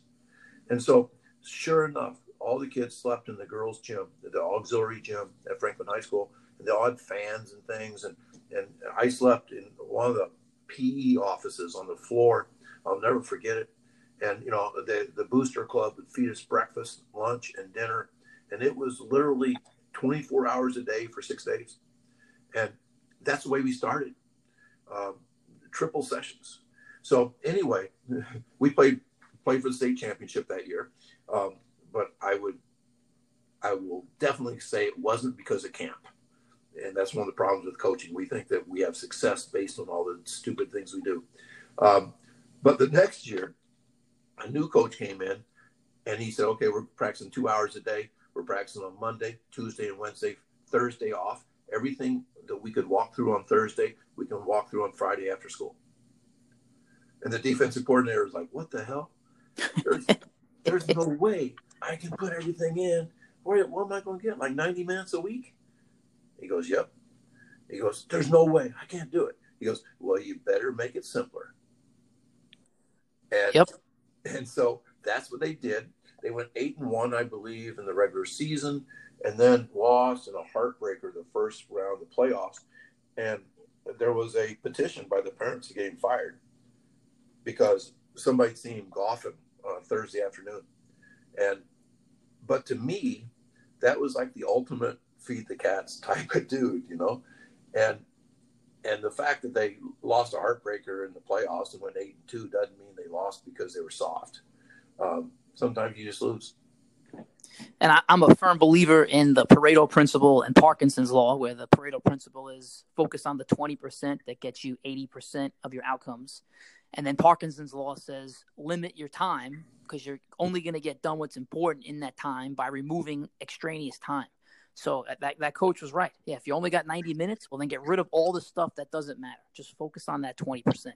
Yeah, I talked to a coach one time and said, um, said, well, I, I really, I love what you do, you know, but, you know, we have, our offense is pretty big, you know, and I go, okay, how many, uh, how many specifically different pass plays do you have? He said, 15. I said, cut it down to eight. And you could tell it was like a dagger in his heart. You know, like, hey, Oh, man. I said, wait, let me ask you one more question. Which ones are you to get rid of? he said, well, the ones that aren't as effective. you know, that, that goes to what you say, you know, the Parkinson's thing, you know, that when, when you really not only do you find the 20%, Pareto's 20% that gives you 80% of results, but I even say you find that 20 and make it 30. You expand on what really works. Right. And and all of a sudden you're starting to think like an essentialist. So I got to talk to you about that because I loved your presentation. Even when we when I, we spoke the first time, you said uh, I sounded like I had rebel talent, and then you when we got to this football consortium there was all this people with this rebel talent mindset. So my first question to you, let me two questions here. One is what made you an essentialist? And then two is what book or books would you most highly recommend to these rebel, rebel talent coaches? Yeah, there's there's several things there. Well, you know, like probably what made me an essentialist was the fact that I had four kids at home and a wife that I wanted to be with. And so you probably know, you know, like some some coaching staffs will stay 90 minutes after practice, you know, not talking about anything important. They just love being there and they don't want to be home. And, and, uh, and I was never like, I was always the first coach to leave, you know, like, like, Hey, I'll stay late tomorrow if I can leave early tonight, you know? And uh, so anyway, I, I think basically I just didn't want to spend extra time um, doing stuff that when I would rather be, you know, at home and all that. Um, Rebel talent, I need to address that. Rebel talent to me is somebody with the courage to be different. Um, it sounds fun to have the courage to be different, but remember, if you have the courage to be different, um, um, when you lose, people might want to fire your ass. Yep. Because you're different, you know, and um, and so you have to have the courage to be wrong as well. I think one of the bravest things that ever happened to me as a coach. I mentioned earlier when I was given the keys to the car, head basketball coach at age 23. I was I was able to crash my car and figure out why I crashed it, fix it up, and do it better. I was able. I think you learn 10 times more in one year as a head coach than you do in 10 years as an assistant coach because you are forced to do things and and when you're wrong you fix it and if you have the courage of being different then you're doing like wrong things that nobody else has ever done and that's even better so um, so yeah i think all that stuff is fun to talk about um, in terms of now you asked me about books Yes. Yep. Books. I, I know you. One thing that you recommended us was chop wood, carry water. Sure. And now our our training outfit, we talk about maybe a chapter or two a week. So we read the book and then we, we each talk about it and have our share our personal experiences on it. So thank you for recommending that. Yeah, chop wood, carry water uh, was recommended by Steve Jones, uh, you know, a real good friend of mine, who happens. This, this is crazy. In his head coaching career, he is 112 and seven. Wow unheard of, right? Uh, I believe his winning streak went to oh, like 90 games or they won the state championship. I know five years in a row, uh, when going 14 and 0. So anyway, so he when when he says you got to read Chop Wood Carry Water by Josh Medcalf, I read it and now I promote it, and a lot of teams actually buy it for like their senior leadership, and and they use it kind of as a textbook. So it's really really good. Um, on the edgy part, this isn't a sports book, but I loved it anyway. The subtle art of not giving a fuck. Oh, like, bravo! Yes. Oh, Mark Manson, um, he, he's a rebel talent. Okay, um, I, I, think if there's ever a sports book that's not really a sports book, it's the subtle art, which is fantastic. Um, as an interesting, the Sports Gene by Epstein is just a remarkable sports read. Um, uh, for a football coach, if you haven't read The Perfect Pass um, by uh, T.C. Glenn, The Perfect Pass, it's basically the story of Hal Mumme and Rick Leach, uh, written by a guy that's won like Pulitzers doing history work. The sub, the uh, the Perfect Pass is is the best football book that's ever been written. I've already mentioned Essentialism. Uh, the Talent Code by Coyle is really really good. Um, but then uh, I want to mention too that just yesterday, Steve Jones, who I just mentioned, put out uh, you know a, a, promotion of Medcalf's next book, which was written along with Lucas Jadin, who uh, is a good friend of Steve Jones. It's called Win in the Dark, and literally, I just started reading that this morning. Uh, in the Dark. So I would think if you like Chop Wood Carry Water, um, that Win in the Dark is going to be a great one. So what what makes you read so much? A lot of people they don't enjoy reading. Is it because you're you know you were an academic, you were a chemistry teacher? You know what what gives you this thirst for knowledge? I, I don't know. Uh, I feel real. For one thing, reading, um, uh, my mind can race out of control um, sometimes. You know, like all of us, you know, where we don't control what we're thinking very well and things, and and my mind gets quiet when I read and I, I, like the way I feel when I read. I like the uh, the accomplishment of finishing a book, um, and uh, it's if you only look at the, the, books I just mentioned, all of these are like you know like sports type books. That's like, I mean, the last two books I read was uh, I reread The Stand by Stephen King, which is fantastic to read during a pandemic, um, and I and I read. It's kind of embarrassing because it's kind of a romance novel, but I read Outlander for the first time. It's about time travel back into the Scottish Highlands of 1700s and stuff. So I mean, like 99% of my stuff is is stuff that has nothing to do with uh, with sports or anything. But I, I think that that reading is truly exercise for the brain, and I've I've always thought that people who read were more interesting than people who did not, and I think it's a real the two most underrated things of life is being interesting and being interested in things. If, you are interesting and interested, um, you probably have a pretty damn good life. Well, I, am just from my observations of you. I think there's two things you're really good at, and you said you read books that maybe not don't have anything to do with sports, but I think one of them is that you're a really good synergizer.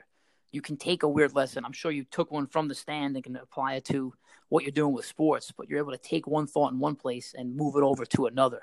The, the other thing I think you're really good at, and uh, this is a question I had for you, is just public speaking. So I'm I'm a big stickler for public speaking. I hate when somebody gives a presentation, they give out critical information, but it's so boring that that important piece is missed. We went to Festus, and, and our crew is literally we're sitting on the edge of our seats. The hair is standing up on the back of my neck as you're talking. I wanted to run through a wall as you're, as you're giving your presentation. What gives you such passion about what you're speaking about, and what are some tips you have on how to give better presentations? Well, first of all, the, the compliment is, I mean, you know, it means tons to me. Um, I always said my father was the best public speaker I'd ever seen, like at banquets and half times and pregame and all that stuff. So I, I think I must have learned stuff, you know, as his wingman. I, I was I was at every game, every practice. I mean, I, I just worship the guy, you know, and, and so that helps a lot. I think, um, you know, I, I think that uh, I have the ability. I, I, I, don't, I'm not bragging about this, but I can make people laugh and cry, um, and that's that's something a lot of people might not have, and I don't know why I have that skill. You know, maybe some people run real fast, and some some people can't. Well, I'm kind of a storyteller, but the emotion that I get I think is the key in my presentations. I hope, and that is, and that comes from I think truth. I think I'm brutally honest and not afraid to say things, that, you know, that are true or different or weird. Um, I think that the the fact, like, if you were sitting on information that could make coaches' lives better and athletes' lives better, and not just better, but like incredibly better, I don't know how you couldn't be excited about it. And so I'm kind of evangelical in the way I deliver, um, even though I'm not a religious guy. Um, it, I, I, I'm just so excited about spreading stuff that could really improve people's lives. That I'm not just talking about the ability to run fast. I'm talking about, you know, like overarching principles that really change things. Um, I kind of stumbled onto this, but uh, I mentioned Steve Jones. Steve Jones is a professional speaker that commands, he speaks to businesses and stuff. And we talked one time about the value of storytelling. We really, really learned better. Uh, we learned really, really well when we tell stories. And, and when we tell stories where we're actually in the story, that's even better because it's so authentic. So I, I think that all presentations need to be more than just a delivery of information but somehow bringing it to life with stories. Um, and then the final thing, and this is just very, uh, you know, mechanical, you know, your slides, your slides need to be uh, about 90% of my slides are a picture and a statement. That's it. It's not like 300 words on bullet points. Um, you know, you should not read your presentation your slides should be kind of a roadmap or like, you know, like, oh yeah, that's the next thing I want to talk about. Um, and should not be, you know, like reading paragraphs. I mean, people come to see a speaker um, uh, because because somehow being in person, it's better than reading their material. Um, both things are important, but when you're in person, you get to do the stories, the human thing, the emotions. It's really hard to write with emotions. So, uh, so anyway, you know that if if I was telling somebody who's doing a first presentation or something, I say keep your slides simple. Keep it a roadmap. I mean, once in a while, if you have to do bullet points to summarize something, go ahead and do that. But but but try to keep it as simple as possible. And please don't think that that did not go unnoticed. When we got back to our hotel room, we said, "Man, this guy not only did he have passion, but he didn't have a hundred bullets. I didn't have to read paragraphs. He's telling a story. He shows a picture. Sometimes we're laughing. Yeah, sometimes you got us emotional when you showed us that video of the girl singing the uh, the national anthem and she was messing it up and somebody helped her out. So I mean that that yeah. you, you, really did hit it, but you used your slides to help tell your story. Yes, your slides are not the show.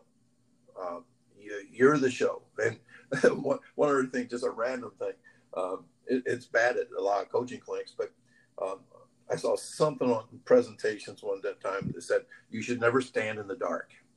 That you know, like I know your slides look better, you know, if you're staying in the dark and your slides really show up. But people didn't come to see the slides; they come to see your face, and so you should you should somehow be able to stand in the light. You're not able always able to do that. I've had to stand in the dark before because that's the only way my slides would show up but but yeah, you, you should be trying to stand in the light, and you should be the focus of the eyes of your audience. It should not be, you know, your your slides.